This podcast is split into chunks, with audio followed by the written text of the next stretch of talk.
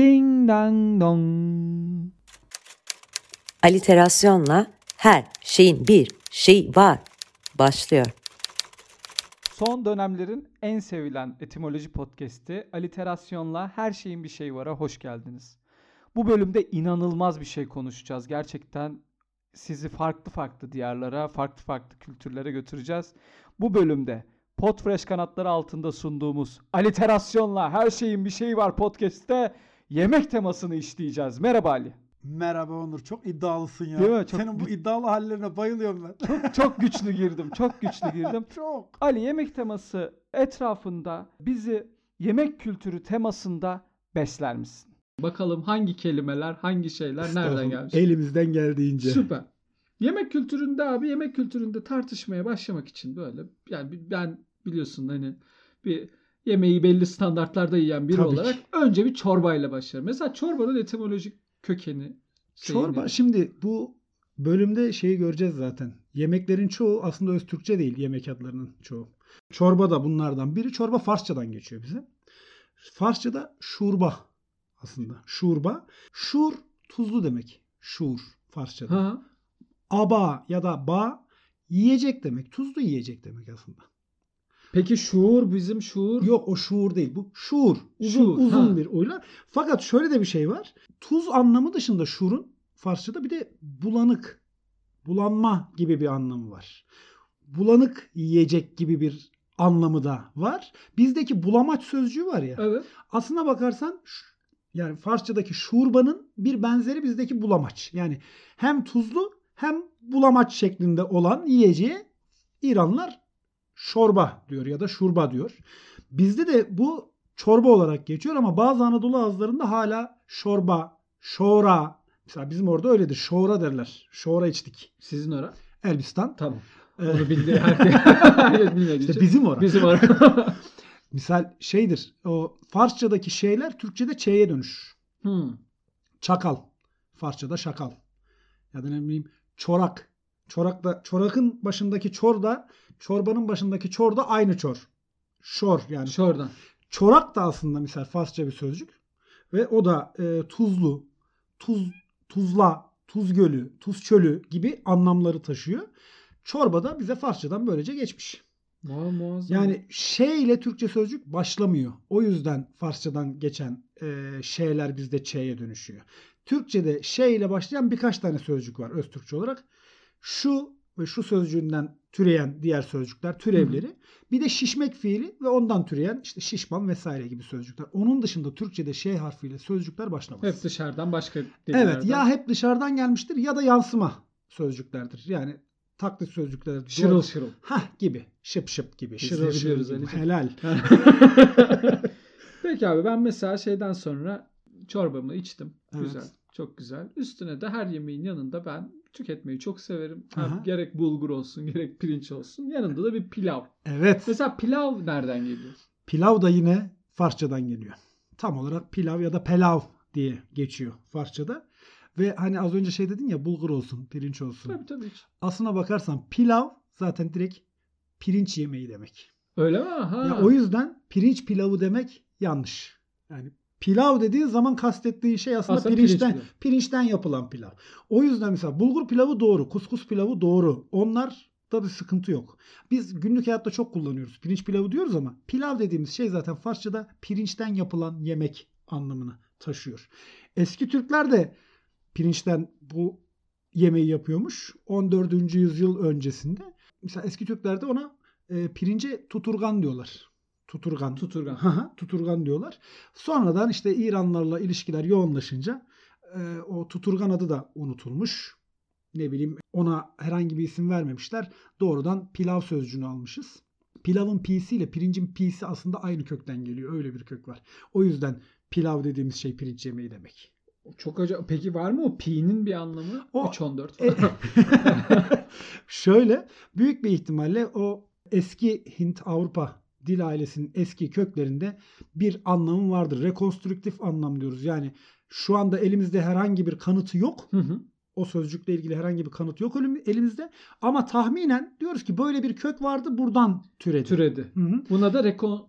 Rekonstrüktif deniyor. Evet. Tamam. Yeniden yapılandırılmış. Yani kafamızda uydurduğumuz da diyebiliriz. Ha, anladım. Yani kanıtımız yok ama Kanıtımız böyle yok bir ama şey var. mantıken oraya gider Hı. diyoruz. Çünkü e, pirinç sözcüğünün de misal en eski örneklerini biz Dravid dilinde, Güney Hint dillerinden birinde buluyoruz. Varinç diye geçiyor misal orada. Pirinç değil de o ses değişimleri olabiliyor Hı hı. diller arasında. Diyoruz ki burada demek ki böyle bir kök vardı. Pilavın başındaki pi ile pirincin başındaki pi'nin Farsçada özdeş olması o yüzden mantıklı geliyor. Böyle bir köke dayanıyor olabilir diyoruz. Muazzam. Harika. Peki abi şimdi yemeğe asıl yemeğe geçmeden önce ta- tabii ki şey yapıyorsun işte belli bir seremonisi oluyor ya yemeğin ve ortaya diyorsun ki bana abi şöyle güzel bir salata getir Salata. böyle işte karışık Ortaya mı yapayım abi? Tabii böyle hani dikine yap yanına yap falan. Peki salata ne? Salata aslına bakarsan Türkçe'ye ilk girişi turşu. Salata. Evet. O turşu anlamı hala nerede duruyor? Nerede? Salatalık sözcüğünde duruyor. Turşu yapılacak hıyara ne diyoruz biz? Salatalık. Salatalık diyoruz. Ha. Şimdi turşu olarak geliyor ama daha sonra işte şimdiki anlamına geliyor. Salata sözcüğü bize İtalyancadan geçiyor. Yine Hayır Far- Farsça değil hayırdır inşallah. Evet bu sefer İtalyancadan geçiyor. Latince'de salare tuzlamak demek. Ha.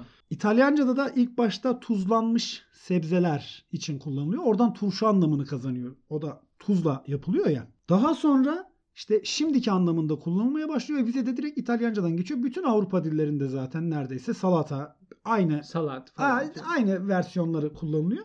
Bir de şöyle ilginç bir durum var. İngilizce'de salary diye bir sözcük var ya maaş anlamında. Evet. Salatanın salıyla aynı.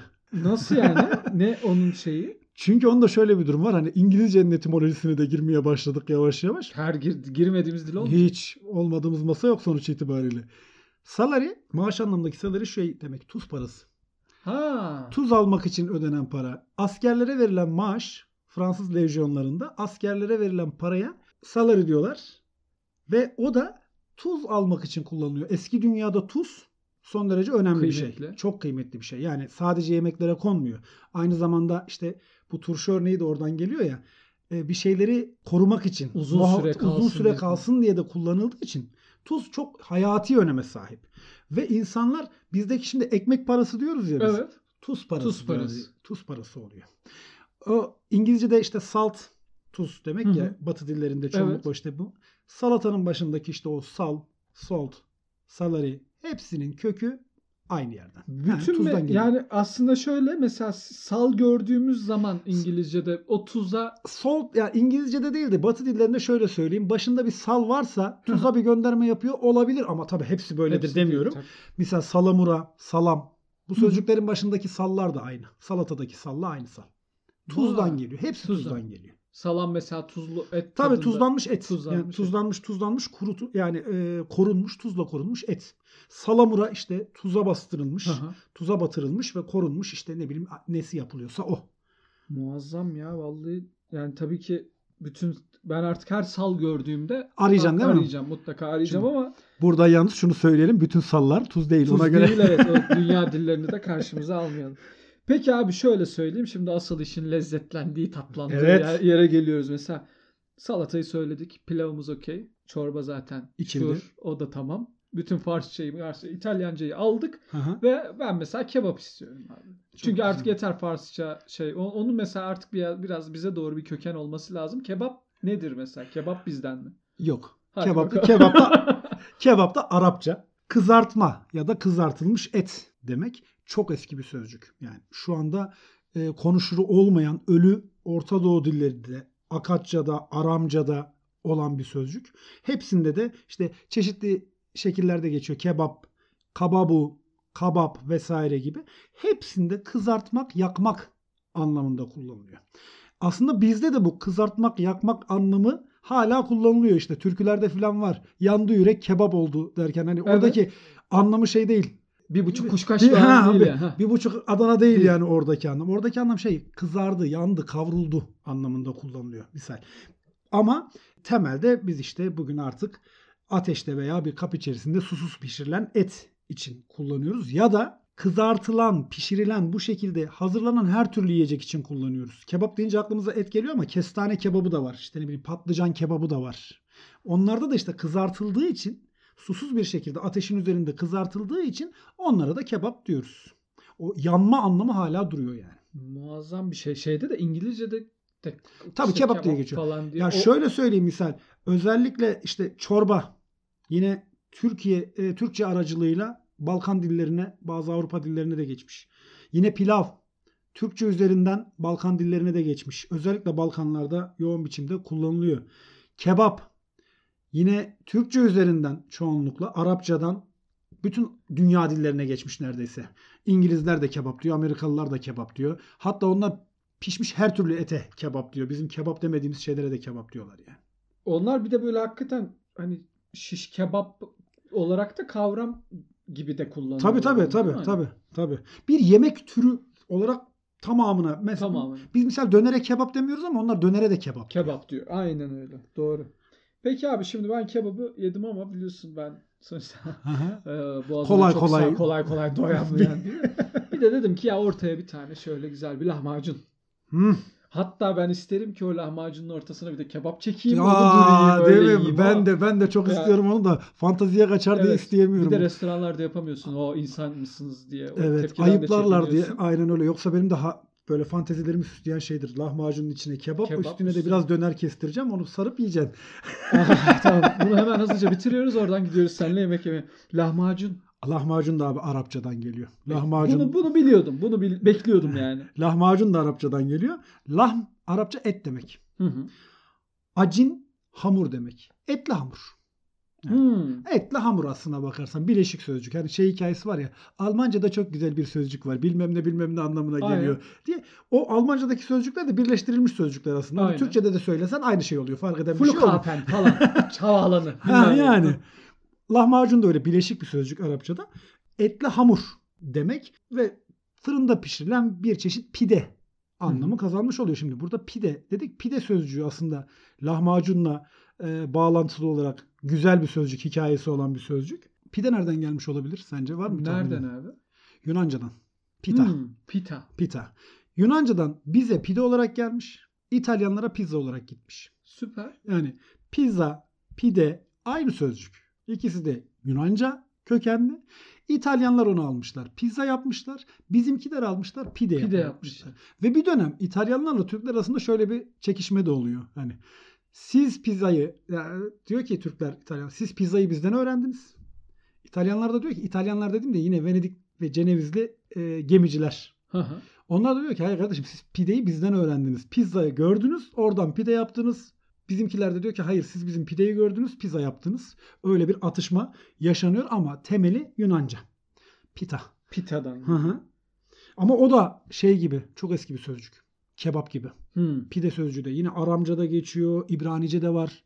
Ee, yani değişik şekillerde işte Aramca'da pita diye geçiyor. Ne bileyim İbranice'de pat, lokma, ekmek parçası demek vesaire. Ee, fakat hepsinin kökeni Yunanca. Muazzam ya. Pardon hepsinin kökeni Yunanca diyorum. Yunan- Özür dilerim. Bizdeki kullanımın Kullanımı. kökeni yani bize Yunanca'dan geliyor. Hı. Tamamdır. Peki abi e, şimdi lahmacunu da söyledik artık tamam yani. Hadi doyalım değil mi yani? Doyalım diye ama şimdi insanın da şekeri düşüyor yalan yok yani. E, mesela ben yemekten sonra bayılırım. Havuç dilimi, baklava mesela. Baklava ne? Şimdi sana çok şaşıracağım bir şey söyleyeyim. Evet. Bilmiyorum. Aa. o zaman biz niye yapıyoruz? Çünkü niye biliyor musun? Kimse bilmiyor. Aa. Yani baklava sözcüğünün kökeninin ne olduğunu bilmiyoruz. Türkçe bir sözcük olduğunu düşünüyoruz. Bakın buraya kadar geldik. Yok Fra- Fransızcadan Farsçadan, Arapçadan, İtalyancadan geldik. Bir tane Türkçe sözcük bulduk. Baklava. Evet. Onun da ne olduğunu bilmiyoruz. Yani nereden gelmiş bilmiyoruz. Eski hali eski metinlerde baklagu diye geçiyor. Hı hı. Fakat kökü nedir? Şimdi bir agu egü ek- eki var eski Türkçe'de. Bir gugü eki de var isim yapan. Hı hı. Ama bak, bakla, bakla ile ilgisi yok bu arada. Diğer Hı hı. bakla Sebzeyle. gıdasıyla sebzeyle falan ilgisi yok. Ama bu baklagu sözü nereden türemiş, nasıl türemiş? Ben de epey bir bunu düşündüm, taşındım. Bir türlü bulamadım. Ben hatta bunu ilk başta şey olduğunu bile düşünmüştüm. Arapçadır diye düşünmüştüm. Çünkü sözcük yapısı biraz böyle Arapçaya Arapçaya benziyor. Arapçada baklavi diye bir sözcük var. Ama o zincir anlamına geliyor. Örme zincir. Hı. Yani baklavayla çok bağdaştırılacak bir şeyi yok. Bir de çok eskiden beri Türkçe'de kullanıldığı için baklavayı Türkçe bir sözcük olduğunu düşünüyoruz. Bak yine söylüyorum. Hani emin Yine değiliz. rekonstruktif falan. yani. Ama kökü nedir? Nereden türemiş? Hangi kökle hangi ek birleşmiş de baklava haline ya da baklagu eski haliyle baklagu haline almış gerçekten bilmiyoruz. Ama afiyetle yiyoruz. Vallahi muazzam. Muazzam. Bu baklava benim çok ilgimi çekti ama gerçekten de bu baklava üzerinde düşünelim. Sadece baklava ve baklava türleriyle alakalı bir bölüm yapalım. Peki şimdi abi yemeği bitirdik, baklavamızı yedik, onu yedik ve bize şeyden geldiler. Artık tabii ki ikram olarak. Çünkü ikram olarak olmadı mı ben geriliyorum. Evet. Para yazdığı zaman o içeceğe, O kaleme. o kaleme ben gerçekten üzülüyorum. Çay. Çay. Çay Çince. Hani Ha, Çince'den mi Tabii canım. Çay şöyle orijinali Çince bize Farsçadan geçiyor. Hmm. Yani bize Farsçadan geçiyor. Muhtemelen yani biz İranlılardan öğreniyoruz çayı ve çeşitli dünya dillerinde de zaten çay olarak geçiyor. Gezegen bir sözcük. Bütün dünyayı sarmış bir sözcük. Ama şöyle bir durum var. Ee, dikkat ederseniz şu vardır. Bir çay kullanılır en çok. Bir de tea Evet, çay yerine. tamam. Biri Çince'nin bir lehçesinden, biri başka bir lehçesinden. Çince deyince insanlar şey sanıyor. Bir buçuk milyar insan hepsi aynı Çince'yi konuşuyor Ha, sanıyor. ama o yok. bildiğin. Öyle bir şey yok. Değil? Yani bin tane lehçe bin var. tane lehçesi var Çince'nin. Bir sürü lehçesi var. Çince'nin lehçelerinden birinde ça diye söyleniyor. Diğerinde te diye söyleniyor. Hmm. O çünkü lehçeler arasında şey farkı var. Birinin başında sözcük başında ç iken diğerinde t halini alıyor. Ve bunlar da şöyle dünyaya yayılıyor. Portekizli ve Hollandalı tüccarlar aracılığıyla dünyaya yayılıyor. Bir çay getiren Hollandalılar var bütün dünyaya yayan Avrupa'ya. Bir de Portekizliler var. Portekizliler çay diyen bölgeden alıyorlar çayı. Çayı. Oo. Evet. Ve Portekizlilerin götürdüğü yerlerde çay diye Çay tanınıyor. deniyor. Hollandalılar T diyen bölgeden alıyorlar. Çaya T diyenlerden alıyorlar. Ve onları da T diye yayıyorlar bütün dünyaya. O yüzden böyle bir yayılış ve ticaret alanındaki farklılık böyle iki farklı kelimenin Yani yayılmasına sebep farklı iki tane ticari bölge lokasyondan dolayı bir kelimenin iki farklı anlamı aslında aynı anlam. ama Evet, iki aynı kelime zaten. söyleyişten İki şey farklı yapıyor. söyleyiş bütün dünyaya bu Peki şekilde mesela yayılıyor. şu şeylerde ne durumda? Starbucks'ta falan çay tilatte. Ha işte onlar ben de anlamıyorum. Çay, tea latte, çay, çay latte Ya bu oluyor. kadar yani. olur mu? GAP projesi. Aynen öyle. Onu ben de hiç çözemedim. Yani niye çay tea latte? Hani tea latte ama şey olabilir. Bilmiyorum. Hiç içmedim. Hmm. Nasıl bir şey olduğunu da bilmiyorum da. Hani belki e, iki farklı çay türünü mü karıştırıyorlar? Ne yapıyorlar bilmiyorum. Olabilir. Belki bir o Çin'in o çay ça denilen yerinden bir te denilen Ve bel- yerinden. Belki de öyle bir şey olmuş. Ama Çinlilerin dünyaya porselenle beraber en büyük armağanlarından. Armağan. Evet. Vallahi ço- şöyle söyleyeyim yemek kültürü konusunda neredeyse bir menüyü Hı-hı. çözdük. Ve Kahve hangi dildendir peki Kahve sence? hangidir? Sence bir tahmin et hadi. Ka- Arapça mı? Arapça tabii. Ha biliyoruz oğlum biz de bu işteyiz. Arapça kahvenin ilk üretildiği yerin adı. Kahva. Kahva. Kahva Ha. diye bir bölge var Etiyopya'da. Etiyopya'daki o bölgede yetiştiriliyor ilk kahve ve yani eski adıyla Habeşistan, Hı hı. Etiyopya dediğimiz yer. O bölgenin adı kahva. Oradan üretilen o içeceğe de kahve adını veriyorlar. O yer adı sonra bir türün adı haline geliyor. O zaman böyle şey oluyor ya hani yemeği yiyorsun. Hesapta tuzlu geleceği zaman garson geliyor. Bir de kahve yaptırayım Tabii. diyor ikram. O zaman bu da olsun. Vallahi şöyle söyleyeyim. Yemek kültürü konusunda muazzam bir bilgi şeyi oldu. Yani ilk buluşmalarda ciddi satılacak bir bilgi. Bilgi. Aynı zamanda kelimelerin gizemli dünyasını merak eden herkesin de mutlaka dinlemesi gereken bir podcast oldu. Umuyoruz ki dinlerler. Şimdi istersen mail adreslerimizi söyleyelim. Bizi takip edebilecekleri yerleri söyleyelim. Ali'nin Twitter hesabı için aliterasyon, benim Twitter hesabım için Onur Uguru. Podcast'te bir mail atmak, bir tema bildirmek isterseniz de her şeyin bir seyi var podcast@gmail.com adresine e, maillerinizi atabilirsiniz. Merak ettiğiniz her temada bizler oradayız. Aynen öyle. O zaman afiyet olsun diyoruz. Herkese Afiyet bir sonraki olsun. podcast'te görüşmek üzere. Öpücüklerimizi atıyoruz. Hoşçakalın. 叮当咚